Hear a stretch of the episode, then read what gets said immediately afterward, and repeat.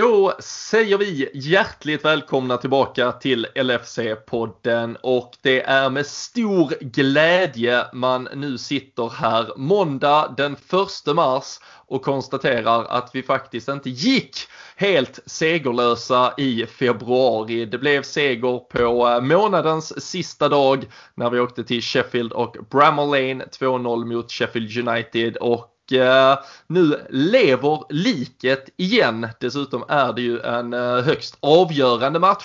Kanske om vi nu tittar på de där Champions League-platserna som hägrar på torsdag när det är dags för Liverpool mot Chelsea. Vi ska såklart prata om allt som eh, hände i helgen, allt som väntar längre fram och så brukar det väl bli både ett och annat sidospår i tillägg till det.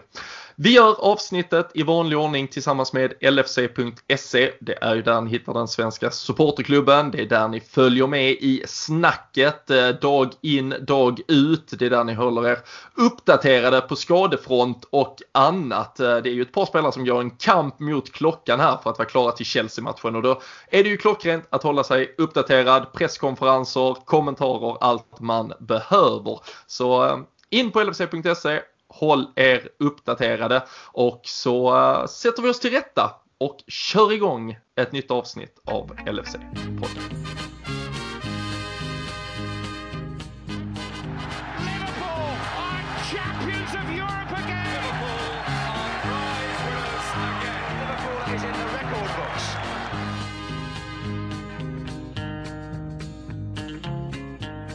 Jajamensan!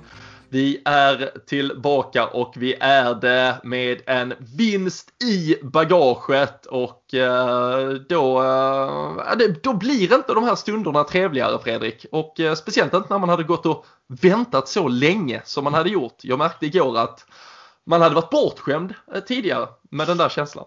Ja, kan säga att det här är inte ofta det händer, men jag kom visslandes till jobbet idag. vet du hur ovanligt det är? Det var som att inte bara att det var soligt, men det var som att eh, det var en helt annan, annat liv att vakna upp med. Och det är väldigt konstigt. Men eh, nej, alltså skämt man, man har ju varit, eh, varit bortskämd rätt länge, som vi har pratat om tidigare. Det är, det är väl bara att gå tillbaka till förra säsongen, den här streaken fram till krysset mot United. Vad, vad var det värsta vi sa i de avsnitten? Att inlägget blev lite för långt den gången, men det var väl ungefär så negativt som det kunde bli. Och det, nu har det varit lite tuffare, men sjukt skönt att vara tillbaka på, på rätt sida igen. Och det är, som sagt, det var välbehövligt med tanke på att eh, vissa andra lag vann eh, sina matcher som de skulle gjort och Tottenham började röra på sig lite. Och, nej, det var viktigt att få, få igång den här vinsten och inte minst eh, hålla nolla kanske också för vad det alltid innebär. Så det är positivt eh, all around som man säger. Hur, eh, är det lika bra med dig eller? Ja men du, det, det är det verkligen och jag, jag tänkte att jag ska bara börja avsnittet med att Ah, det, ah, det, det, det, är så bra så. Det, det fick bli en liten segeröl här. Ska bara hur vet vi att det inte är en Cola Zero på andra sidan? Det kommer ett bildbevis på hur stökigt det ser ut här. När jag sitter och spelar in. Men uh, nej, jag, jag känner alltså det kan ju konstatera att Liverpool hade ju sex förluster på de senaste nio matcherna. Innan dess hade vi hundra matcher med sex förluster Eh, i ligaspelet. Det är, um, det, det, är svårt att ta in och um, ja, lite som jag började, alltså det var verkligen den känslan igår där man återigen satt på, på nålar för att liksom jobba in en seger mot ett Sheffield United som ja, efter gårdagen då visserligen hade 21 förluster på 26 matcher medan de här matcherna under så lång tid som det ändå har varit de senaste två, kanske nästan tre åren har ju bara varit transportsträckor där man har checkat av, okej okay, då var den klar, då var den klar, då var den klar. Och så har allting varje säsong bara avgjorts på vinner vi eller förlorar vi mot Manchester City. Allt annat är bara vinna varenda fotbollsmatch. Och även om jag såklart jättegärna hoppar tillbaka till hur den känslan var för ett år sedan så, så inser man ju liksom de här ja, men alla gråskalor i, alltså det är inte bara svart och vitt, det finns så mycket egentligen som man nästan har gått miste om i att vara så bortskämd med framgången. Och det är väl precis som vi pratar om liksom det stora hela med att ja, men njuta av att man kommer bara kunna komma tillbaka på en fotbollsläktare i framtiden så får man väl hoppas kanske att den här dippen, att det här wake-up call, och det är väl så de bästa lagen får man hoppas och de största klubbarna reagerar på den typen av formsvacka som det har varit. Att man förstår väl att man, man är inte odödlig. Det går inte att bara göra samma sak. Man måste liksom på nytt föda sig själv lite och det har man ju fått göra som supporter också. Så äh, det, var, det var en av de skönaste segrarna på, äh, på länge. Alltså även inkluderat många av de där stora segrarna på väg mot stor framgång de senaste mm. åren. Ja, nej, men det är väl lite så här också som jag känner att eh, visst, det var helt makalöst eh, kul förra säsongen vad allt det där innebar. Men det var som du sa, man, man visste nästan efter ett tag att vad som skulle hända. och det, det, det alltså, För min del, kanske du håller med, eller alla lyssnar också, men grejen är att min kärlek kom ju till fotbollen före den kom till Liverpool. Det var fotbollen som fick mig att, att, liksom att, eh, alltså att, att vara supporter och sitta där och liksom vara nervös. Det är lite grejen av att vara en supporter, att, att vara där i medgång och i motgång. Och, jag, och alltså, ja, det var jättekul förra säsongen, men på något sätt så känner man sig levande nu på något sätt. Det är, det, det är så här det kanske ska vara egentligen, men eh, därför sitter ju en sån här seger fruktansvärt skönt när det har gått dåligt också. Det är eh, det är väl synd att det har behövt gå så länge också, att det var så länge sedan vi faktiskt fick ha den här segern. Men eh, ja, vi, vi, tar den i alla fall. Det, det är väl en sak som är säkert. Och, och, we go again, som den gode Steven sa en gång i tiden. Ja, nej men nej, så är det ju verkligen. Och där, där, där ligger väl kanske smolket i bägaren över hur liksom extremt bra både vi och men sen då framförallt Manchester City har varit, alltså att det har blivit det där att förlorar du en match på en säsong så är typ titelracet över. Det, alltså normalt sett den fotbollen vi växte upp med så vann man ju Premier League på 83 poäng kanske eller 85 poäng. Du förlorar ju 5-6 matcher, du kryssade 7-8 matcher kanske och så, och så gick det ju upp och ner. Du var ju ett växeldragande hela tiden och du kunde åka på den här typen av plumpar och sen vinna ändå. Men de senaste åren har det ju varit att perfektion är det enda som du, och det är väl lite så här, kan man ju liksom försöka applicera på samhället i övrigt. Liksom. Det är så här, är du inte perfekt hela tiden, då, då bara skiter det sig. Mm. Men det har ju gjort att supporterskap har bara varit att varje gång, okej okay, vinst, check, det var en vinst, tack, skönt. Men det, det är knappt lönt att du kan ju inte leva i stunden riktigt för du vet att den här vinsten, den betyder inget om vi inte tar liksom 37 sådana här till i stort sett. Och, och det kan man ju på. Därför är det ju på så sätt är ju ett topp 4-race roligare över en hel säsong. För där mm. kommer det vara, där kommer det komma och gå. Sen väljer jag alla dagar i veckan att vara involverad i det där titelracet istället. Men ska man just prata som en liksom så här, ja, känslomässigt laddat supporterskap i det så har ju en säsong där du slåss om en fjärde plats eller liksom en plats i topp 4 kommer ju ge, alltså föra dig ut på många fler märkliga känslomässiga berg och dalbanor. Ja, verkligen. Ja, verkligen. Nej, men vi, vi båda är väl eh, känslosupportrar i slutändan så att eh, vi får ta detta helt enkelt. Det är väl så. Så är det. Jag satte med en klump till här. jag pratar för kort kände jag. ja, får tänka på att här står en liten jävel bredvid ja, mig. Bra. Det är bra. Men äh, nej, vi ska såklart prata om äh, allt det som eh, då ledde oss tillbaka till eh, segerspåret, eh, blicka framåt mot det som komma skall också. Men tänkte bara passa på att påminna eller flagga upp lite för att vi förra veckan släppte, ja vi släppte faktiskt två stycken specialavsnitt borta på Patreon. Det är ju där vi kör ja, men lite extra för de som vill ha lite mer.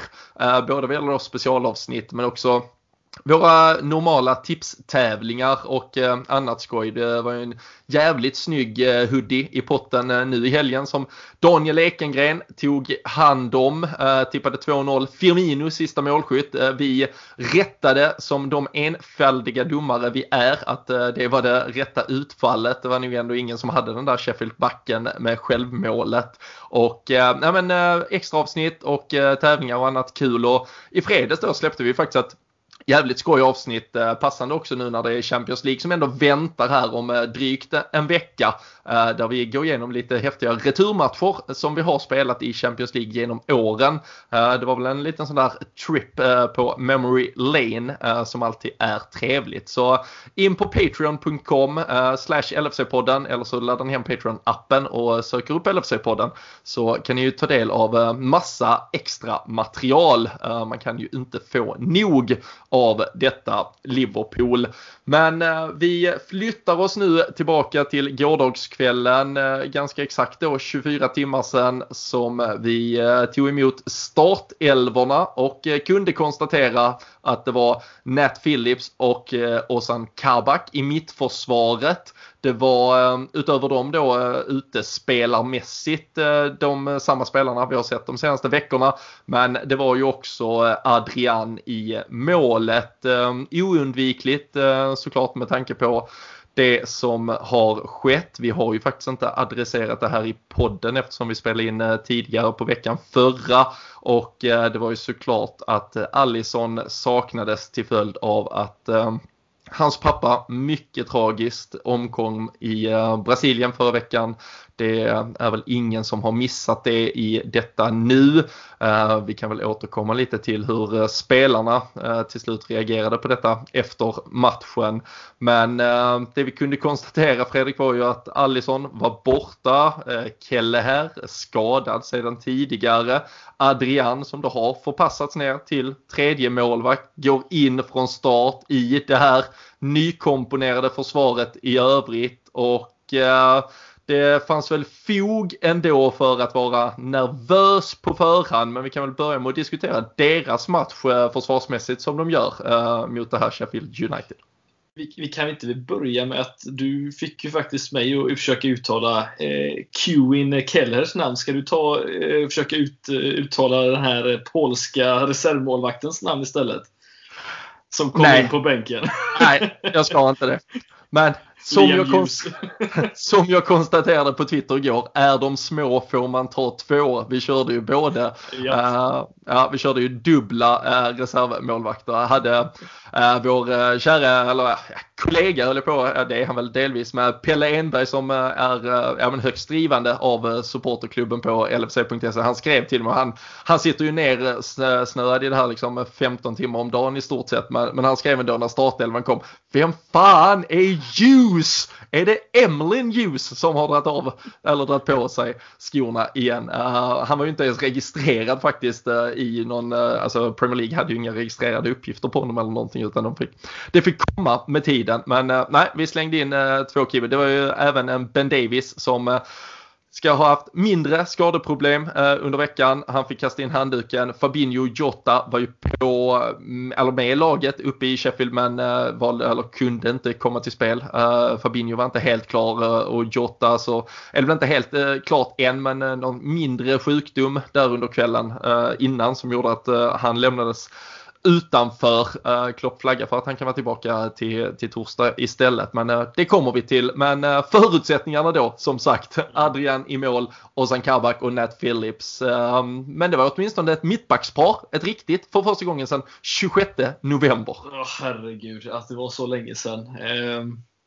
Nej men alltså vi, vi, vi sa ju det förra avsnittet. Det, det, det är nu det är dags att, att bara köra ordinarie mittbackar. Alltså de som faktiskt är skolade att vara det. det är, finns, ja, nu hade vi ju varken Fabinho eller Henderson med så det finns ju inget som säger att de hade spelat där annars så sett. Men jag tycker ändå att det, det är så pass mycket bättre när det väl funkar på det sättet. Jag tycker fortfarande inte att Nathalian Phillips har gjort bort sig jättemycket när han väl har spelat. Tycker att han, han, han, han gör det enkelt. Det är ju det som jag tycker är, ändå får bli eh, det som känns skönt när vi ändå ställer upp de här två. Och Kabak, visst han har, han har spelat eh, bra efter de förutsättningarna som är och man ser ju att han har fortfarande har mycket kvar att lära men eh, på förhand så var det ju verkligen så att med den trion då med Adrian och så mittbackarna så var man väl ändå lite eh, mer nervös än man kanske borde vara egentligen. Men sen kommer ju alltid, som jag sagt också, med formen och hela den delen. Det gör ju att allting plötsligt blir väldigt mycket värre. Men eh,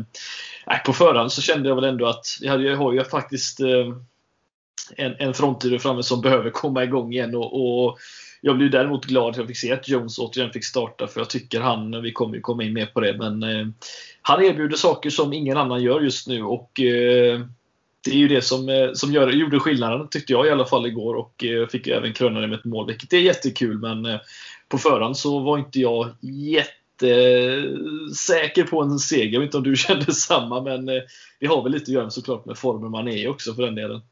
Ja, nej men så är det ju såklart. Trots deras dåliga facit då, Sheffield ska vi tillägga. Ja, eh, och det är väl någonstans där man får börja. Alltså jag, förstår ju att vi tittar på oss själva och tycker att det här är den djupaste krisen ett fotbollslag någonsin har befunnit sig i och eh, att de här spelarna eh, till stunder inte är liksom värda en pens och att Michael Edwards lär behöva liksom vara vaken dygnet runt för att ens kunna sälja någon av dem till Colchester för att de är usla hela högen. Men at the end of the day så är det ju helt otroliga fotbollsspelare de vi ställer ut på planen och när du då tittar på motståndet som är ett Sheffield United då, ja, inför denna med 20 förluster på 25 matcher och som dessutom själva saknar sina tre ordinarie mittbackar och eh, då, då, då finns det ju inga ursäkter. Sen är det klart att våra förutsättningar hade kunnat vara bättre. Vi hade kunnat ha ett mycket bättre lag. Vi hade kunnat ha en, vår första målvakt, vi hade kunnat ha vår ordinarie mittbackar, vi hade kunnat ha vårt ordinarie mittfält. Det är jättemånga delar i vårt spel som inte är uppe på ordinarie och, och som jag tycker är liksom den, den stora diskussionen man måste ha. Skulle detta göra så liksom, vi har redan tappat titelstriden till Manchester City. Fine, det, det får vi ju leva med. Det är antagligen så att man kommer beroende på vad som händer här med når vi topp 4, når vi inte topp 4, vad händer där? Så får man väl summera det när säsongen är slut. Ja, kanske över 38 omgångar med alla de här skadorna som nu närmar sig, vad var det, 200 matcher missade på grund av skador ungefär. Alltså, ja, då kanske det, då kanske det är alltså, fullt normalt att det blev så här. Men en kväll, en söndag i Sheffield, de här 11 mot de här 11 då bör vi vinna ändå. Och, och det är ju där jag tycker vissa matcher, det är samma som vi var inne på mot Everton till exempel, liksom att man måste ändå kunna förvänta sig mer av insatsen i den enskilda matchen. Sen att det ibland går och ibland inte går, fine, men det kan inte vara för många matcher över tid där det bara blir underprestation och så kan vi skylla på att ja, men det, vi saknar den här och den här. För då, då har ju inte du att göra i vår trupp egentligen, eh, kan man väl argumentera för. Mm. Ja, nej, jag, det jag, var, jag var glad för att man, alltså, sen fanns väl inte möjligheter till en annat. Uh, Fabinho blev ju aldrig uh, liksom klar och redo att, att vara aktuell för äh, startelvan och då tyckte jag ju verkligen den gav sig själv och där tycker jag ju det blir egentligen mer intressant nu till torsdag och det ska vi ju diskutera var eventuellt en Fabinho ska in i detta. Men stannar vi defensivt så tycker jag att man måste stanna upp och och ändå hylla Adrian. Uh, han gör ju absolut inga liksom, monsterinsatser. Han gör en riktigt bra räddning ändå på ett uh, liksom, svepande inspel som han uh, är, är, på bortre stolpen och liksom ändå täcker upp som man förväntar väl att han ska klara av men vi har sett målvakter och vi har sett bättre målvakter än han också släppa in enklare mål. Han, han ger ett lugn, jag tycker liksom han pratar bra både med Kabak och, och Phillips men också att han han har ju en rutin och han har ju en aura liksom. Han vågar ju på något sätt prata till hela laget. Det var väl, det var väl precis efter vi hade gjort 2-0. De är på väg att arbeta sig in lite i matchen. De gör sina byten och han liksom, då, då kliver han ju ändå ut med pondus och liksom okej, okay, spela lugnt, rulla boll, behåll bollen, ingen panik. Alltså medan du får ju nästan bilden av om du skulle tolka vad Adrian är genom att läsa igenom sociala medier så är det ju liksom en clown som inte skulle bry sig om någonting. Här tycker jag han bevisar att att han tar ett liksom ett, nästan en, adopterar någon fadersgestalt och ja, men går in och ja, det här laget är lite trasigt just nu. För fan, då kan ju jag gå in och försöka ta lite ansvar. Vilket jag tycker att jävligt många andra spelare den här säsongen har varit först till kvarn med att undanböja sig och liksom tacka nej till det där ansvaret. Så där, där tycker jag det, det creddar jag alltid en spelare för som vill ta ansvar. Sen ibland kan det gå åt helvete ändå. Men han vill vara med, han vill styra, han vill diktera någonting och det, äh, det tycker jag han ändå ska ha mycket beröm för. Ja, jo, men det har du rätt i. Och scrollar man alltså igenom den här startelvan så med det du säger också, kollar man vilka som är det. Det är inte många liksom, ledartyper på det sättet heller, ska vi tillägga. Så utan Henderson, utan Milner, utan van Dijk exempelvis så, så är det ju faktiskt så att man kollar igenom det. är inte många som skulle, känns som att de skulle skrika på varandra om de gör ett misstag. Alltså, det känns ju mer som att de bara skulle böja ner huvudet och se ledsna ut mer eller mindre. Men, ja, men det, är, ja, det, det, är det vi har sett de senaste mm. matcherna tycker mm. jag. Att det är så, jaha, var det mitt fel eller var det ditt fel? Jag vet inte liksom. Mm. Alltså, ja. där, där har ju spelarna alltid haft eller de senaste åren har de ju alltid haft van Dijk. Jag, jag, tänkte på exakt det du nämner att vi har alltid varit så, har det blivit ett fel, oavsett vem det är som har gjort felet, så har i stort sett alltid van Dijk sett vart felet var. Och så mm. har han liksom varit tydlig med, det var du som låg fel, du ska vara där, bara fixa det till nästa gång. Nu är det ju mer, alltså nu är det ju bara så här accident waiting to happen. För nu är det, okej okay, du var fel där, ah, skitsamma. Jag vet inte, alltså vem är det som ska rätta till det liksom? Det, det får väl lösa sig nästa gång. Ja men det löser sig inte nästa gång. Och så nästa och så nästa. Så nej, jag, jag tyckte Adrian kom in och gav ett lugn. Jag tycker faktiskt att Ozan Kabak är bra. Uh, jag tycker att Nat Phillips gör exakt vad han förväntas. Och framförallt så tyckte jag det var skönt att se två mittbackar. Sen, ja vad är testet? Vad är McGoldrick och McBurney? Är det något att ens liksom registrera på CVt? Jag vet inte, det får väl framtiden utvisa. Men eh, Ja, Harry, det... Harry Maguire och Lindelöf hade ju lite svårare för några veckor sedan, så att uh, why not?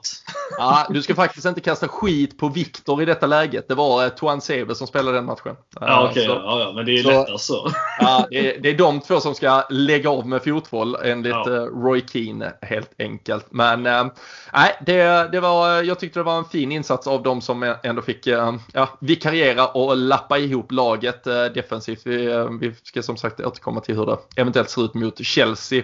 Men eh, framåt så eh, kan vi väl vara överens utan att vara fullständigt eh, taktiska genier att det var ett lite omformerat Liverpool-lag. Jag vet inte vad du siffermässigt vill kalla det men det var väl snarare Thiago och eh, Wijnaldum lite centralt. Både Mané och Firmino gick väldigt centralt. Curtis Jones lite mer uttryckt till vänster och ytterbackarna fick väl kanske lite mer, eh, framförallt Trent tyckte jag kom upp eh, mycket mer än vad han har gjort senaste tiden. Så det var absolut någon förändring. Det har vi också pratat om här. Det här med att skaka om det lite, gör någonting nytt och det tyckte jag ändå vi fick se. Ja men verkligen. Jag har ju efterfrågat just det där med, som jag sa, tror jag sa i förra avsnittet med, att eh, den här fjärde anfallsspelaren om man får säga så, alltså att vi får någon mittfältare som följer med upp och, och, gör det lite jobbigare för motståndarna och inte bara hålla koll på de tre där framme. För gör man som Sheffield då spelar en, ja, en fembackslinje eller en trebackslinje, vad man nu vill kalla det, Eh, så får de ju bra med uppmärksamhet. Men får du fram då en extra spelare som, som Curtis Jones i det här fallet så, så gör det väldigt, väldigt mycket tycker jag. Och han var ju inblandad i, i båda målen dessutom. Eh, ja, I form av att han gjorde det ena också för den delen. Men det som jag tyckte var lite fascinerande, det, även om man inte ska stirra sig blind på det, det var ju de här heatmappen efter matchen. Man såg hur, hur tight Liverpool låg mellan mittfält och anfall, vilket var också en sån grej som jag har efterfrågat. Att det känns som att det är alldeles för enkelt att, att särskilja de här, de här positionerna. Alltså det, Liverpool spelar 4-3-3, det vill säga det är tre mittfältare och det är tre anfallare. Men jag tyckte mm. att det kändes väldigt liksom flexibelt i anfallsspelet om man får säga så. Då. Det kändes som att det var lite mer frihet för Curtis Jones att komma fram och, och där, där är han ju som sagt i straffområdet och sätter, sätter första bollen dessutom. Så att eh, det, någon form av liten eh, omstrukturering tyckte jag ändå att det var. Och eh, och det var bara för att det har gått så dåligt och de behövde en förändring och de kanske lyssnade på oss i podden. Det är inte helt omöjligt att de gör men det är eh, Nej, det var, jag var jätteglad att se det för att eh, lite sådär jag har efterfrågat och, och kul att det gav någonting i slutändan också faktiskt. Ja, och jag tycker det, det vi har sett, alltså det är lite så här, okej, okay, vill inte lag spela, om vi ska kalla det mittfältsmatcher med oss, alltså det, det, ska inte vara något spel där inne, alltså då behöver vi ju inte ställa upp med tre stycken som nästan står på rad för att rulla bollen. Alltså det är det, har varit. Ja, ja precis, och, och därför, sen tyckte jag jag var lite förvånad, alltså det enda Sen förstår jag att vi vågar kanske för att det är Sheffield United. Det var ju mer det jag kunde känna defensivt var väl att vi kanske blottade mm. uh, vårt försvar lite mer. För det var ju inte riktigt någon som dammsög defensivt på, på mittfältet. Men eh, jag tyckte ju att det gav oss vårt spel framåt i banan var ju mycket, mycket bättre och man fick ju plötsligt se lite kombinationsspel. Det var lite överraskande, eh, precis som vi har suttit här och pratat om, att man fick se antingen Mané eller Salah. Framförallt Mané blev det den här matchen som gick centralt istället, öppnade en yta till vänster. Det blev förvirring i motståndarlaget. Femino kunde nästan ja, men helt fokusera på att spela tia för han hade ändå någon att liksom spela med där framme centralt och eh, han ska såklart, nu, nu får han inte ens eh, det målet han till slut gör och eh, det kanske han är förtjänt av, eh, eller alltså förtjänt av att inte få det när avslutet är på väg ut till inkast. Men eh, han eh, kommer ju till ett superläge direkt i början såklart, spelar fram Salah till ett eh, och eh, vi hade lite diskussion i lite chattgrupper igår där kring hans prestation, om den var ganska bra faktiskt eller om den var högst medioker. ja, alltså det är ehm, återigen så är han ju långt ifrån sämst bland de tre där framme som jag tycker eh, att man är fortfarande har, ehm, har det svårt att känna igen honom lite. Det är eh, ja, vi, han, han satte ju standarden rätt högt när man såg att han kunde göra 22 mål som en winger för, för två år sedan. Och då märkte man att det finns ju väldigt mycket mer i honom. Men eh, nu eh, ser det lite, lite trubbigare ut. Men eh, tycker ändå Firmino har... Alltså, det, det, det, är någonting i det sista, sista avslutet som inte riktigt stämmer just nu. Och visst, det är ju jätteturligt att den studsar in. Men känslan i början av matchen när han får det i friläget efter 10 minuter eller vad det är. Det är ju just att sätter man inte den du kanske, jag vet inte, tycker du det är en bra räddning eller är det ett, ett, ett för enkelt avslut för att vara ett friläge? ja, men den, den, är väl lite svår för han gör ju ändå Han får ju ner Ramsdale och så lägger han den över honom ganska, ganska hårt. Sen kan man väl då argumentera för att när han har lagt honom ner så hade han ju nästan kunnat chippa den över, över honom. Uh, han lägger den ju fortfarande i höjd så att den uppenbarligen är tagbar med att han fladdrar med näven. Sen Sen får man ju känslan efter den där första halvtimmen eller första halvlek och Ramsdale gör 4-5 riktigt bra räddningar. Okej, här har vi en målvakt som har varit pissdålig i 25 omgångar. Han har typ en räddning än så länge. Nej, han gör såklart jättemycket räddningar, men han har inte, det har ju inte varit eh, Dean Henderson klass från förra säsongen på Ramsdale där. Men här känns det som att nu, nu kommer han stå på huvudet och uh, göra räddning efter räddning efter räddning. Um, men det var skönt. Det gjorde att, han. ja, det gjorde han ju visserligen också. Uh, men inte, det räckte inte hela vägen. Nej, precis. Nej, men det, det, det, det krävs ibland som sagt lite små, små ja, turen på sin sida så att säga. Nu hade vi ju, om vi, jag tycker vi nästan kan hamna där till slut, nu hade vi ju marginalerna på sidan där med att Trents inlägg till, mm. till, till 1-0 målet. Eh, fanns ju en bild som såg ut som att bollen var två meter över när de hade stannat den nästan. Men det var ju turligt att den inte var det för att eh, det, det gav ju just det där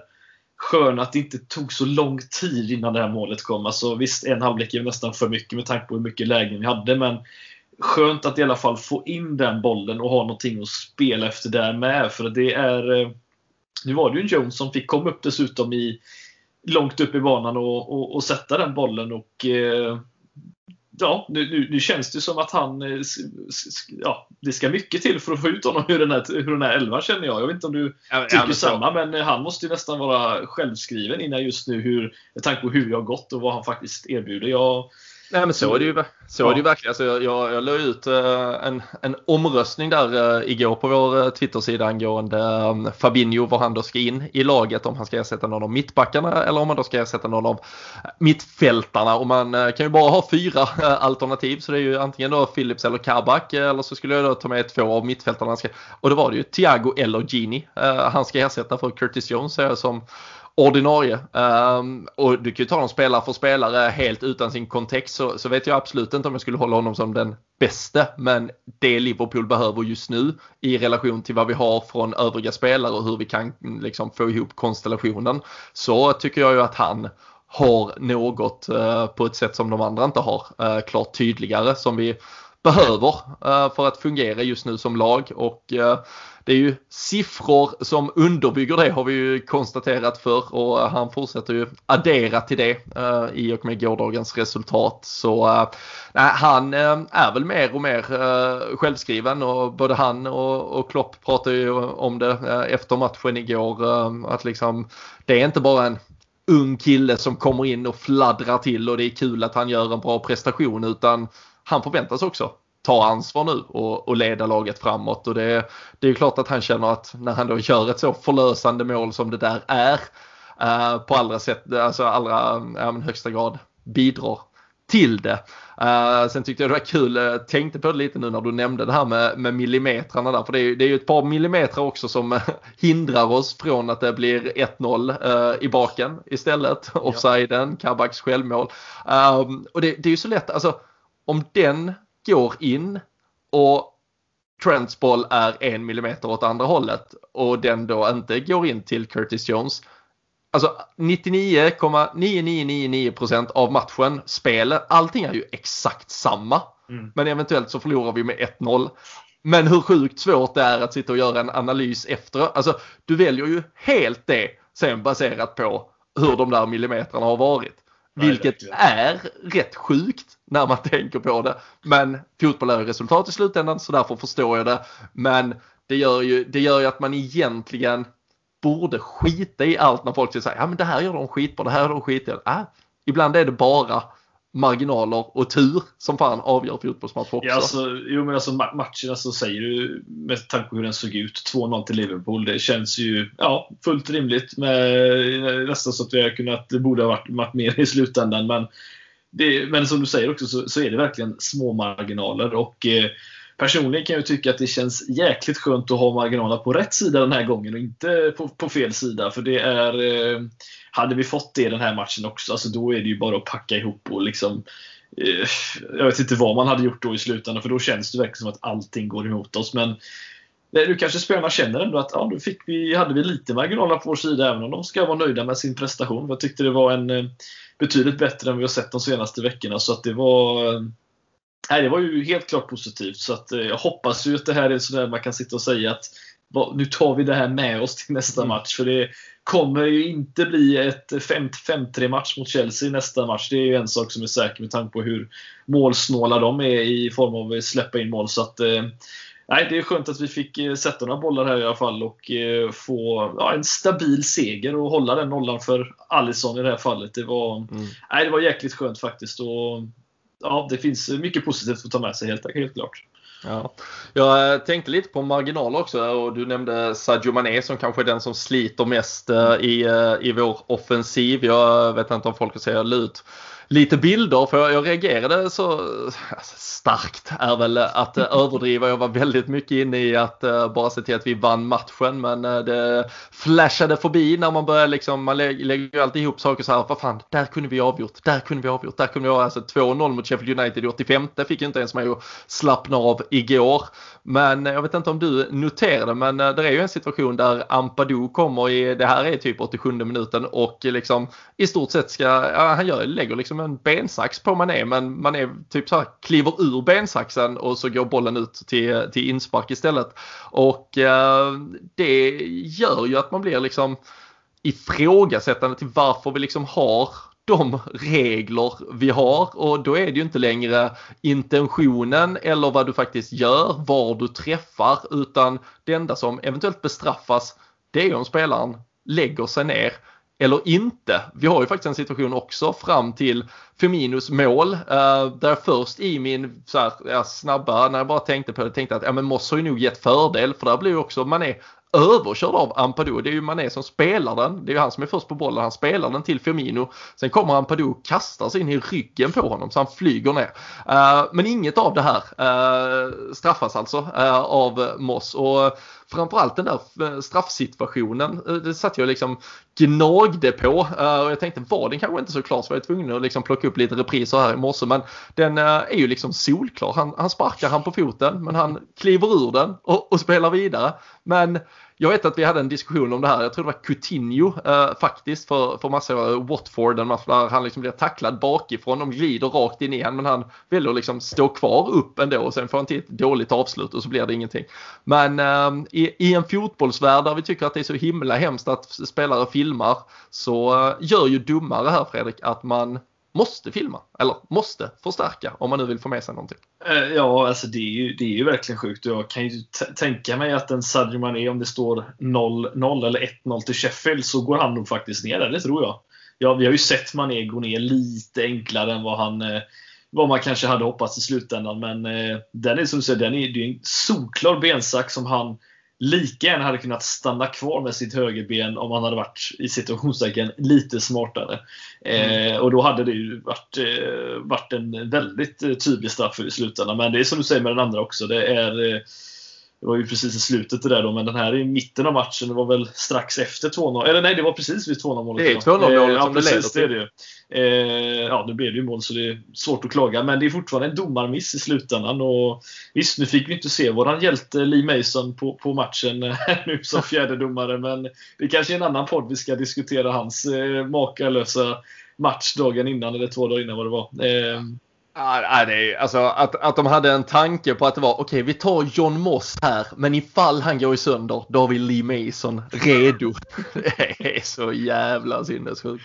Ja. Men, Ja, men, men diskussionen där egentligen, den är ju då, för, för det som blir problemet, det som irriterar mig så jävla mycket i, i detta, vi ska inte fastna i det, uh, förlåt om de tycker det är skittråkigt, då hoppar ni två minuter nu så är vi ja. färdiga med det. Men, men det är ju att, alltså så här, för min första tanke, och därför formulerar jag mig kanske fel, det är ju att okej, okay, spelaren måste alltså gå ner för att få straffen. Och så är det ju nog. Han måste gå ner för att få straffen. Men annars måste vi ju tänka, annars måste i alla fall domarna spola tillbaka till att, fast varje gång man träffar och lägger sig ner så är det inte heller straff. Man kan alltså träffa och så behöver det inte vara straff. Alltså, för han hindrar dig egentligen inte. Du hade kunnat fortsätta. Du valde att lägga dig. Då ska du inte ha straff. Alltså blir du fälld så att fällningen gör att du trillar, då är det straff. Blir du nuddad av ett ben som gör att du kan lägga dig ner, nej men det är inte straff. För då kan du också välja att fortsätta. Och det är kanske den diskussionen man egentligen ska ha. Och det är ju den som gör att, som någon skrev eh, som svarade på mitt, liksom att när Danny Welbeck bara nuddas av Robertsons fot mot Brighton i höstas och flyger tre meter upp i luften. Ja det är såklart, ja alltså han nuddar ju honom. Men Ampadu nuddar ju Mané mycket mer igår. Men Welbeck flyger, det gjorde inte Mané. Ah, fy fan vad jag Ja, det irriterar mig. Jag är ja, glad att det vann för då kan man liksom prata om det och på ett bra sätt. Annars hade man bara varit en bitter förlorare. Men uh, nu är jag bara en bitter människa istället. Nej, man har väl egentligen, det som säger, jag har väl bara varit med, vad jag kan minnas i alla fall, Liverpoolväg i alla fall. Eh, två gånger då vi faktiskt har fått en straff då spelare faktiskt inte har ramlat. Och det tydligaste exemplet var väl den gången då Salah blev tröjdragen av David Luiz. Det var väl förra säsongen där på, på Anfield. När han fick ett gult kort. Och så, han gick ju inte ner, men han var ju tröjdragen i, i, dragen i tröjan och fick han den straffen. Och sen var det väl Mané som fick någon armbåge i ansiktet i Champions League för några, två år sedan eller tre år sedan. Och sånt där. Och då fick vi en straff också. Så det, det har ju hänt, men det är extremt sällan att man att man får en sån med sig även om man inte ramlar. Men det är fortfarande sjukt att, som du säger, att det är konstiga marginaler som säger emot sig hela tiden. Och det, det, jag blir lika knäpp på det också faktiskt. Men Skönt att det inte blev avgörande, för det hade varit betydligt jobbigare att sitta och prata om en, ja. en, en 2-0 borta mot Sheffield. Men eh, jag håller med dig, det är, det är frustrerande så in i bomben. Det, ja. det måste jag hålla med om. Det konstaterar vi i alla fall. Och eh, där är de där två minuterna jag lovade mig, eh, eller er, att eh, hålla mig till. Så vi ska inte fastna i det, men eh, jag tycker att vi, eh, du har ju nämnt det här, eh, Curtis Jones som då får kröna sin kväll med ett mål och eh, sen är ju hans eh, intervju efter matchen eh, såklart, eh, ja men den berör. Det är eh, rakt in i hjärtat. Eh, han är en 20-årig ung scouser eh, som på väg verkligen etablerar sig, slå sig in i det här laget. Såklart att börja göra poäng är otroligt viktigt för att både liksom bygga sitt namn, bygga sin plats i den här truppen. Eh, blott hans andra Premier League-mål någonsin men eh, efteråt har han ändå Ja men både eh, den känslomässiga kontrollen någonstans, den närvaron och eh, den ödmjukheten att eh, dedikera sitt mål till Alison Becker, till hans avlidna far, hans familj, alla runt omkring och det var, det, det, det, var gåshud och jag mm. ska inte sticka under stolen med att det var nära till tårarna när jag såg uh, Curtis Jones liksom lite stappla sig fram. Jag tror han tyckte det var lite jobbigt uh, själv också. Han, vi har ju nämnt honom som liksom en skack, skaxig, det är skauser och kaxig ja, det... i ett. Det är kanske ett nytt ord vi får svänga oss lite Kommer med. Kommer bli ett nytt ord i alla fall. Ja, men eh, nej, det var, det var vackert. Hans eh, sätt att eh, avrunda kvällen. Ja, nu stappade han väl visserligen fram för han hade två ispåsar på knäna visserligen efter matchen. Men han gjorde, det var nog en kombination visserligen, det, det, det tror jag. Men alltså, är, är det någonting som det här laget, den här truppen, även om inte Curtis Jones kanske har varit den största bidragande faktorn, varit med lika mycket de två senaste säsongerna, så, så är det ju den här liksom att, att truppen känns så extremt tight. Alltså det är ju det som är, är så himla fint att se fortfarande. Och, eh, det är inte alla som hade stått, stått där framför kamerorna och, och sagt det i en intervju heller, men det är som du säger, det, det, det, det blev, man fällde nog en liten tår på något sätt. Det gjorde man och det var eh, det är precis det här det här laget behöver. De behöver någonting och komma samman. Nu är det inte tyvärr ett, eller i det här fallet ett liksom en sån här tragedi som, ska, som fört dem tillsammans sen tidigare. Utan det är ju att de, de, de ställer upp för varandra och de är ett, ett, en, en tight grupp helt enkelt. Men det var fantastiskt kul att se faktiskt att, eh, att du kan stå i en intervju och göra det. Jag vet inte tusan om, man, eh, om, om så många hade gått och gjort det men eh,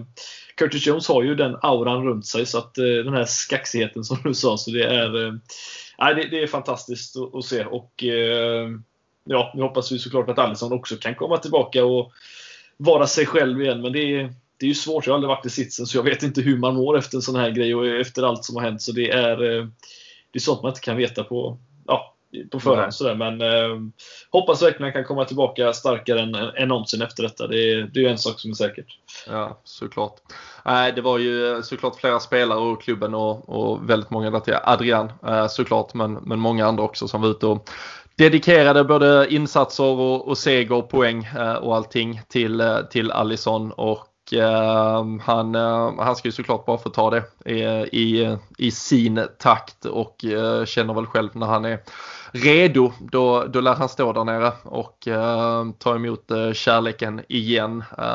Vi hade ju och, faktiskt, jag tillägga, Klopp var ju faktiskt inte så många veckor sedan heller. Vi fick nej. reda på det med hans mamma. Nu var det väl visserligen två månader sedan då, eller en och en halv i alla fall. Men den här truppen har utstått rätt mycket mer än uh, hela säsongen och det, det, det, tar nog på, på de alla känns det som. Det borde ja, det göra i alla fall. Ja men alltså det är ju klart, alltså det, är, det är ju helt otroligt. Det, det är ju en, en podd för sig och något mycket längre fram. Men, men den här säsongen med hur den har, alltså allt från ligadrömmarna för exakt ett år sedan till hur pandemin lamslog både värld och fotbollssituation och allt därtill hur de inte fick avsluta och ta den där pokalen som alla hade föreställt sig till hur nystarten med den nya säsongen med hur man såg liksom lagkamrat efter lagkamrat eh, missa hela säsongen på grund av riktigt, riktigt allvarliga skador. Och det är ju inte bara, det är inte bara en mittback i en startelva de blir utan utan det är ju en, en lagkamrat på träningsanläggningen, det är en eh, röst i ett omklädningsrum, det är någons, eh, ja men någon du, du uppenbarligen håller kärt och håller nära ditt hjärta vars fotbollskarriär du inte riktigt vet vart, vart den ska ta vägen uh, när den här personen är frisk igen kanske. Och, äh, det, och sen då till det de här senaste veckornas uh, ja, men då helt ja, ogreppbara uh, tragedier i tillägg till det. Uh, det får ju såklart fotbollen att att blekna i, i jämförelse men, men som du säger det, det här är en grupp som som jag tycker Curtis Jones liksom eh, sätter ansiktet för och, och sätter rösten för när, när, han går ut och pratar på det sättet som han gör efter matchen och eh, de, de kommer stå samman. Eh, liksom, vi pratade om det för någon vecka sedan när Mohamed Salah går ut och tar till sociala medier, vilket han aldrig gör i stort sett. Men, men direkt han kände att nu blåser det kanske lite för mycket om, om mitt skepp som är det här Liverpool-laget. Då, då vill jag faktiskt gå ut och, och förklara att vi eh, står jävlar i det här tillsammans och, och kommer försöka ta oss över alla de här stormiga hav som finns där ute och, eh, och lösa detta. Så eh, nej, det man, eh, man kan verkligen eh, diskutera, kritisera insatser, tycka att man förväntas eh, bättre och så vidare. Men jag tror att alla vi som sitter här då och då och alla de som lyssnar där hemma liksom i, i slutet av dagen inte har något annat än otroligt mycket kärlek till den här upplagan av Liverpool. Ja, det... Ja, ja, du, du sa det. Varför ska jag bygga vidare på det? Det var det finaste du har sagt någonsin tror jag i den här podden. Så det, vi, vi, kan väl avsluta den, just den punkten med det du sa i alla fall, det tycker jag. Mm. Nej, det gör vi och eh, konstaterar att vi eh, bröt då sviten av eh, negativa resultat, tog en seger, nu står på 43 poäng efter 26 spelade matcher. Eh, framför oss i tabellen så har ju både Chelsea och West Ham då på också 26 spelade matcher, 45 respektive 44 poäng. Det är väl där det just nu främst gör upp eh, om fjärde Champions League-platsen. Leicester utslaget mot Slavia Prag, nu blev det förlust mot Arsenal. Harvey Barnes också skadad. Det faller ihop lite korthuset borta på King Power Stadium så vi får väl se hur många platser där vi slåss om till slut och eh, när vi spelar in detta så har ju inte Everton spelat än mot Southampton. Det gör de med avspark alldeles strax. De kan ju också gå upp faktiskt på 43 poäng. Precis som vi med en match eh, mindre spelad. Men eh, ja, det där är ju förutsättningar som gör att eh, torsdagens match mot Chelsea, om det nu behövdes någon som helst eh, krydda, inramning, atmosfär till den, så eh, finns det ju ett smörgåsbord att eh, ta av helt enkelt. Ja, nej men verkligen. Och det är, ja, med facit i hand så får man ju säga att de här segrarna mot, borta mot Tottenham och West Ham har ju i alla fall eh, vart vi är nu gett lite liksom, andrum på något sätt, även om det inte är något andrum med tanke på att det inte är så mycket kvar säsongen. Så sjukt viktiga segrar var väl egentligen det jag ville få fram. Och eh, det här är ju, om inte någonting annat, kanske den viktigaste matchen just nu, för det sätter ju verkligen tonen på var var det kan sluta. Jag tror ju som, som nämnde att Leicester som sagt har, har, kommer ha det svårt nu eh, med... Eh, det känns inte som att de kommer hålla hela vägen. Jag vet inte, det är min spontana känsla. Men eh, jag tror att det är... Eh, får vi bara in, som vi har sagt tidigare, får man bara några segrar i rad. Då händer det faktiskt en hel del får vi ändå säga. Och det är eh, ja, vem är det som säger att inte en andra plats kan vara möjlig om man bara börjar vinna några matcher i slutändan? Det är ju faktiskt till och med så att man kan drömma om det. Men eh, först och främst så gäller det ju att, att få hål på ett väldigt tight Chelsea. Det är väl det som är den stora frågan nu Robin, hur man ska mm. ta sig an detta. Men som jag sa förut, det lär ju inte bli 5-3 den här gången, utan det, det kommer bli tajtare än så. Men eh, jag vet inte vad, hur är din känsla inför för den här matchen? Alltså vad, eh, hur, är det den viktigaste matchen på säsongen hittills? Är det så man kan säga? Eh, nej men det är det väl absolut. Och eh, som sagt vi, vi gjorde ju ett eh, specialavsnitt här, eh, ett Patreon-avsnitt förra veckan där vi pratade om liksom, eh, stora Champions League-kvällar och sådär. Och där fanns ju en, en handfull av möten med just eh, Chelsea att eh, ta från. Och det har ju varit eh, fantastiska kvällar liksom under the floodlights av Anfield. Och eh, det har varit, om vi går tillbaka till den tidens matcher så, så var det kanske något av något som i alla fall 50% av tränarna eh, i eh, torsdagens match gärna liksom hade gått tillbaka till det här extremt eh, solida och organiserade försvarsspelet mot varandra. Det var ju Rafa Benitez och José Mourinhos järnspel och spöken mot varandra. Men jag, jag tror precis som du att vi har framför oss en, en riktigt, riktigt tight match. Men jag tycker också att det är säsongens här och nu viktigaste match med, med tanke på utgångsläget. Eh, vinner Chelsea så eh, går de ju eh, fyra poäng före oss och vinner vi så kliver vi förbi dem och jag tror väl att om vi säger så här, ett lag av Liverpool och Chelsea kommer kvalificera sig för Champions League utan att vi räknar in vilka de eventuellt andra blir och kanske att det till och med blir båda. Men minst ett av oss kommer göra det. Så vinner vi tabellen, den interna tabellen mot Chelsea, då tror jag vi kommer att spela i Champions League nästa säsong. Mm. Så därför blir den ju otroligt viktig. Och eh, det är ju såklart alla, liksom, dels finns det ju den här då, historiken av olika stora matcher mellan våra två klubbar och sen såklart då eh, Jürgen Klopp mot Thomas Tuchel eh, med allt vad det innebär med hur han följde hans fotspår i Mainz och Dortmund vidare ut i Europa och Chelsea hoppas såklart att han ska bli deras Klopp någonstans. Men eh, det är samtidigt då, som vi har varit inne på, det är ju skillnad i alla fall ja, delvis i tränarfilosofi men framförallt om vi tittar på de senaste veckorna och hans första eh, ja, tid här i Chelsea där fokus verkligen har varit att sätta defensiven och han kommer inte att hata att stå ganska lugnt, stabilt, organiserat och bara möta ett Liverpool som kämpar fortsatt med att göra mål på Anfield.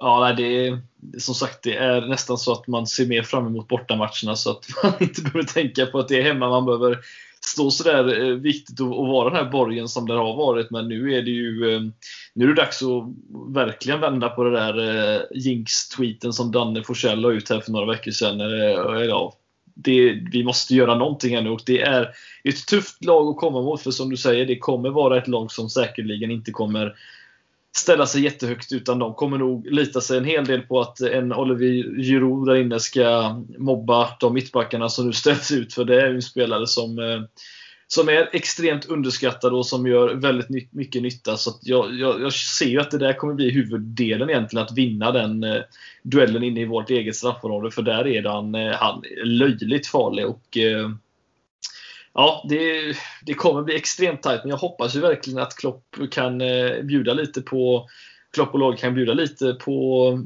lite fröjdig fotboll här på Anfield. För det har ju, när, när var senast vi spelade fröjdig fotboll där egentligen? Det var, det var ett bra tag sedan nu alltså.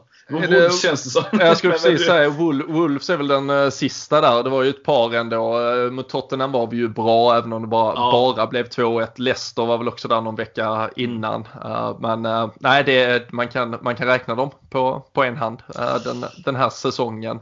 Och Ehm, vi får väl se vad det blir. Vi vann ju med 2-0 eh, första mötet mot eh, Chelsea. Eh, såklart påverkat av ett rött kort för dem den gången. Thiago kom in i paus och dikterade. Det var väl passningsrekord till höger och vänster och eh, framförallt så minns man kanske också den matchen lite för att eh, redan då hade vi ju försvarskris. Eh, Fabinho gick eh, in i mittlåset och eh, spelade ju riktigt bra mot en då i alla fall uh, ja, Timo Werner som man kanske trodde skulle uh, växla upp i den här ligan. Det har han ju inte riktigt gjort. Uh, nu är frågan, du är inne på Giroud. Där är en Timo Werner, där är en Tammy Abraham. Vi får väl se lite. Alltså spelar de en Giroud mot en Nat Phillips? Det, det är ju nästan så jag hellre tar det kanske. men oh. frågan är hur vi ska ta oss an den här matchen. Vi hoppas ha Alisson tillbaka. Vi får se. Vi hoppas ha Jota som ett alternativ. Vad det nu kan ge. Den enda spelaren jag tror att Klopp överväger att ställa rakt in i startelvan om han är 110% redo är ju Fabinho och då är ju frågan var han ska ställas in i det här laget. Och om det ska göras fler förändringar med de spelarna som finns på bänken respektive de som startade mot Sheffield. Jag tror inte att det är nu det är dags att, att rotera för mycket. Vi, eh, vi, hade väl, vi var väl ganska överens om att det känns som att Fulham eh, till helgen där senare är väl då man kanske borde rotera lite mer. Men den här matchen är ju så löjligt viktig och jag tror att, att Klopp faktiskt, eh, om han spelar eh, Fabinho, då går han inte in på ett mittfält utan då går han in i en, i en backlinje tillsammans med Kabak möjligtvis. Eh, eller så satsar man på, på höjd och verkligen går in på, på Philips och Fabinho på det sättet. Men nej, jag, jag, jag, tror att det är det enda han kanske kommer att fundera på att göra och om Alisson då eh, känner sig redo och kan spela då, då tror jag att det är bara de som kommer in. Men annars så tror jag vi får se samma lag tror jag. Det är, jag vet inte om det finns någon idé att förändra det men eh, det är eh, samtidigt också ett Chelsea som spelar på ett, på ett effektivt sätt med just sina Eh, ytterspelare på det här sättet. Och eh, Hudson Odoi som eh, visserligen blev inbytt utbytt nyligen men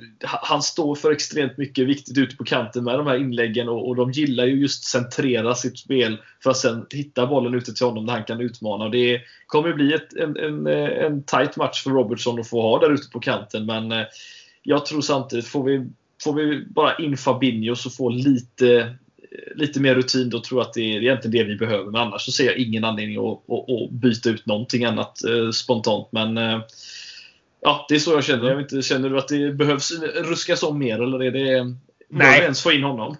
Uh, ja, det är väl en, en fråga man, man måste ställa sig. Det är ju såklart ett, eh, ett Leipzig-returmöte eh, som väntar en vecka senare lite drygt som, som kanske så att säga. Det är väl någonstans 50-50 vilken av de här matcherna som är viktigast för säsongen. Det, det är väl hur man värderar nutid och framtid kanske med tanke på ett litet Champions League-avancemang nu kontra att säkra en plats i turneringen nästa säsong. Men du, vi kan väl konstatera så här att du verkar ändå vara inne på att följa folkets röst. jag la ut på Twitter igår som sagt kring om Fabinho nu skulle vara tillbaka vem han i så fall skulle ersätta. Och eh, då är det 37,4% tycker att han ska ersätta Nat Phillips, eh, 25,8% att han ska ersätta Kabak, 20% att han ska ersätta Thiago och eh, 16,9% säger Gini Wijnaldum. Det är ändå övervägande ändå. Vad har vi än? 65% ungefär som tycker att han ska gå in i backlinjen eh, medan då en tredjedel ungefär tycker att han ska gå in på mittfältet. Men eh, det verkar som att du också är för att han ska in på i backlinjen i så fall. Ja, nej, men jag är ju som sagt en man av folket som, som de säger så att jag, jag tycker alltid som dem. Det, det verkar så. mm. Men uh, Nat Phillips, det finns ju ändå någonting som visar att den, nästan varje gång han får chansen går det faktiskt lite bättre än varje gång vi försöker klydda till det så jävla mycket. Ja, det har du visserligen en poäng i. Och sen, sen är jag väl lite, jag kan väl hålla med dig det du sa förut också, att att han känns ju betydligt mer kompatibel att möta en Giroud som är just en, en, en, en targetspelare och som är som inte rör sig i åttor som en typ en Messi hade gjort. Det hade ju varit lite jobbigare tror jag för Dat Phillips att försvara mot. Så att du kanske har en poäng. Det kanske är en sån här match han ska, ska glänsa i slutändan. Han, eh, ja, varför inte? Det, ja. det är ingen dum idé, men eh, samtidigt, alltså, vi vet ju vad Fabinho står för också, men eh, ja, det kanske, det kanske är svårare att scouta mot, ett, mot en Philips för, för Chelsea än mot en Fabinho, vad vet jag. Ja, det, nej, vi får, alltså det, det jag vill egentligen långsiktigt, alltså det, jag hade ju hellre velat, eller jag tycker ju att vi har för svårt att hitta ett fungerande mittfält. Därför hade jag ju velat se Fabinho på mittfältet för att se om det kan vara den där lösningen som kanske gör att fler saker klickar, att det får vårt ytterbackspel att fungera bättre, att han är där som någonstans en spelare som täcker upp som gör att vi kan formera om oss lite och få liksom ett, ett starkare hot på ytterzonerna som kanske gör att vårt anfall vågar stå lite högre. Att vi vinner tillbaka några andra bollar som gör att vi får den här kontringen på kontringen och så vidare. Eh, om det är exakt denna matchen, om det är här och nu eh, och jag vet också att nu, alltså sedan man kanske började tycka att detta här var lösningen så har vi också blivit av med både en och två och tre ytterligare spelare som hade kunnat vara mittbacksalternativ i stort sett. Så jag har ju full respekt för Klopp om han känner att mittfältet där är det ändå tre etablerade spelare i Thiago, Curtis och Gini som fungerar. Jag vill få in Fabinho och då är det enklare att få in honom mot en Nat Phillips i ett mittförsvar såklart. Eller mot en Ozan Kabak för att behålla just Nat Phillips höjd i denna matchen. Eh, och så får man väl titta på hur det ska se ut längre fram. Men äh, det kommer ju vara en superspännande match såklart. Jätteavgörande. Äh, som du har nämnt här också så är det ju Fulham som väntar sen på söndag. Äh, och med tanke på att vi spelar sent torsdag och tidigast hade kunnat få ut en podd fredag kväll så sa vi det, det blir lite väl tajt Så vi kommer väl plocka ner både Chelsea-matchen och Fulham-matchen på söndag kväll istället och sen då snacka upp eh, Leipzig-matchen. Och eh, ja, det var väl innan vi tryckte på eh, räck till och med tror jag, men vi var inne på det där att Fulham-matchen kan ju däremot bli en ja, chans, men en möjlighet eller kanske till och med ett måste där vi får vila ett par spelare och om till exempel en Jota är på väg in så är det väl där han kanske ska få sina minuter. Det är väl där en Keita, en Milner kan gå in på ett mittfält och så vidare. Ja, men precis. Och jag, jag, jag känner att det är, det känns lite exalterande att, få se Jota spela fotboll igen. Jag tror man har glömt hur, hur annorlunda han är än de där tre där framme i slutändan som jag tycker det är. Det är eh, såg, eh, ni gjorde det här väl i Champions League-studion när Atalanta spelade senast, gjorde väl en liten ja, analys av hur det såg ut mot Liverpool och just om den matchen där han var helt makalöst bra och eh, gjorde mål på flera olika sätt och visade ändå sin styrka i, i sin närkampsspel också när han är sådär lurig när han sticker in framför försvararen. Jag, jag har saknat den typen av, av spelare och jag, det är så jäkla synd att han gick, bort, gick sönder och var borta så länge. För eh, jag kan lova att vi inte hade suttit och haft så här mycket problem och han hade varit kvar. Det hade varit minst en, två, tre vinster mer än vad vi har suttit och, och pratat under de här de senaste veckorna. För han är en, en matchavgörande spelare när han väl får spela och framförallt hoppa in. Då är han ju riktigt farlig. Så att, eh, det känns mer rimligt att han får starta den matchen helt klart. Och det hade jag jättegärna sett. Och framförallt då en Keita också som eh, som vi har diskuterat från och till i den här podden många gånger. Men eh, kan han få, få lite minuter kanske mot Chelsea ytterligare nu, då det var väl 10 han fick här nu mot eh, Sheffield, så är det väl dags för honom att kicka igång också innan han eh, blir skadad igen. Så det, det ser vi fram emot. Ja, och den här och det är ju viktigt liksom att ha med sig alltså saker och ting förändras och jag tror ju alla är lika eniga idag som vi var för ett halvår sedan att ja, men det, det kanske inte kommer funka för Naby Keita med tiden eller över tid i Liverpool med den situationen han har där den rangordning liksom någonstans han är i och med tanke på att skadeproblematiken bevisligen inte ger med sig Men med det sagt, denna säsongen handlar om att vara bäst när det gäller bara i 90 minuter här och där och jag skitsamma vem som ens kommer att vara kvar nästa säsong. Nu handlar det om att vinna matcher för att säkerställa liksom, ett större välmående för klubben och eh, Naby Keita kommer absolut kunna vara en avgörande faktor i vissa av de här matcherna och eh, det ska vi ju utnyttja till fullo eh, när det väl går. Vi, vi vet ju också eh, historiskt och sett till statistik att eh, det brukar resultatmässigt trots allt bli ganska bra när han är involverad. Eh, sen är det ju problemet att han bara är det ungefär i två av tio matcher kanske. Mm. Men det får man ta. Ja, det får vi faktiskt göra, men eh, först och främst ska man ju damma av ett Chelsea då. Mm. Och eh, ja, Tuchel mot eh, Klopp Eh, vad, vad ger man en sån liksom tränarmatch? Är du, är du inne i, alltså det är ju alltid så här, det är ju när det var Pep mot Mourinho och det finns väl såklart ett narrativ kring Klopp mot Pep och alla möjliga. Till och med David Moyes tog sin första seger mot Mourinho, då pratar man om de eh, sakerna också. Eh, men jag är ganska, jag ska säga, jag är ganska oberörd när det är just Klopp mot Tuchel. Det känns ja, ingenting egentligen nej. i det. Nej, inte för mig heller. Jag eh, tycker inte att det känns... Eh, det är inte som på den gamla goda tiden då det var liksom Benitez mot eh, Mourinho eller Benitez Ferguson, Wenger Ferguson. De där saknar man ju egentligen mer för där var det ju verkligen mind games känns det som. Men nu, nu, nu är det inte riktigt det på samma sätt tycker jag. Nu eh, känns det mer som att de här tränarna pratar som Twitter-trollen gör bakom ett tangentbord. Att de säger lite saker så håller de sig gömda sen i några veckor och så är de tillbaka sen igen. Det är inte riktigt samma sak. Men den här matchupen tycker jag inte är något, något extra. Det var väl mer nu med Lampard egentligen och det han mm. fick, eh, fick ut förra säsongen när han sa att ni har bara vunnit en titel, sitt, sitt, sätt er ner igen. Liksom. Det ja, det är, det saknar man väl kanske mer då, men annars är det väl eh, Dortmund, Liverpool-Dortmund 4-3. Precis. Som är det närmsta man kan komma en liten matchup. Men det, det är ju inte jättemånga spelare kvar i, de här, i det laget. Om, hade, hade du, om du hade fått välja, hade du hellre valt mittbacks, om det blir Ozan Kabak och Nat Phillips, hade du hellre valt mittbacksparet vi hade den matchen? Dejan Lovren och Mamadou Sakho?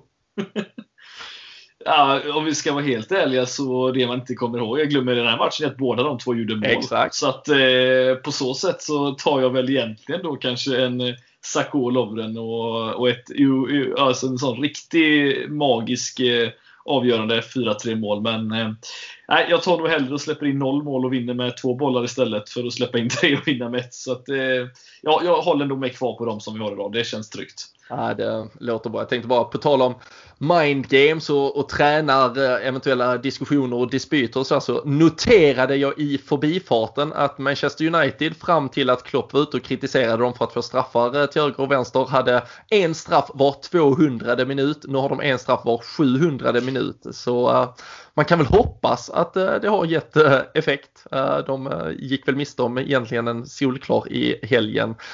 men det får andra poddar diskutera. jag tycker det låter som att vi är inne på samma spår här Fredrik angående torsdagens match. Det kommer att bli jävligt tajt målsnålt. Det finns väl en risk kanske för ett 0-0 resultat men optimisten i mig säger att Mohamed Salah kommer göra 1-0 till Liverpool och att vi vinner. Hur tror du att det slutar? Alltså jag tycker alltid att ett 2-1 resultat känns ganska rimligt men det innebär att man ska göra två mål mot Chelsea och just nu så är det inte många som gör det. Inte ens inte ens om du heter Luis Suarez i Champions League så kan man göra det verkar det som. Så att, eh, jag, vill egentligen säga 1-0 jag med. Jag tror att det kommer bli tight. Men det, det, är vi är tillbaka till eh, Mourinho Benitez-tiden med de här gamla klassiska 1-0 matcherna på hemmaplan. Det, det var så man gick vidare i Champions League på den tiden. Eh, så nej, jag, jag, jag håller med. Jag säger nog 1-0, men jag tror att eh, Sadio Mané faktiskt nickar in eh, han kommer högre än Aspilicueta på bortre stolpen och nickar in 1-0. Ja, fan, jag fick en känsla av att vi har gjort det förr. Har, vi, har man inte kommit högre än Aspilicueta? Eller är det bara alla som Han behöver inte hoppa, han kan ja. nicka bara. Ja, nej, det är bra.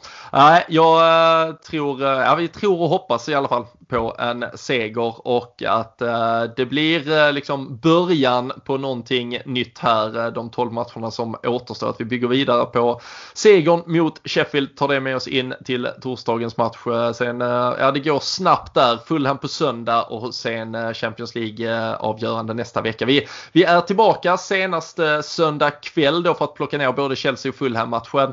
Blir det 5-0 till Liverpool mot Chelsea då kommer nog fan en podd även på fredag. Men eh, håll utkik, eh, där kan alltid komma upp eh, extra avsnitt eller annat kul. Bli patrons så missar ni ingenting och eh, när det nu är så här många matcher så betyder det ju såklart att det är många tipstävlingar, mycket priser att slåss om från Sam Dodds. Så häng med där så eh, får ni ut allt det bästa av eh, supporterskapet till, eh, ja, men till Liverpool och eh, till den här podden som jag hoppas att ni uppskattar trots att det blev en liten avstickare på domarskäll och annat. Men det får höra till dessa tider. Vi tackar för att ni har lyssnat. Ta hand om er så hörs vi och ses vi snart igen.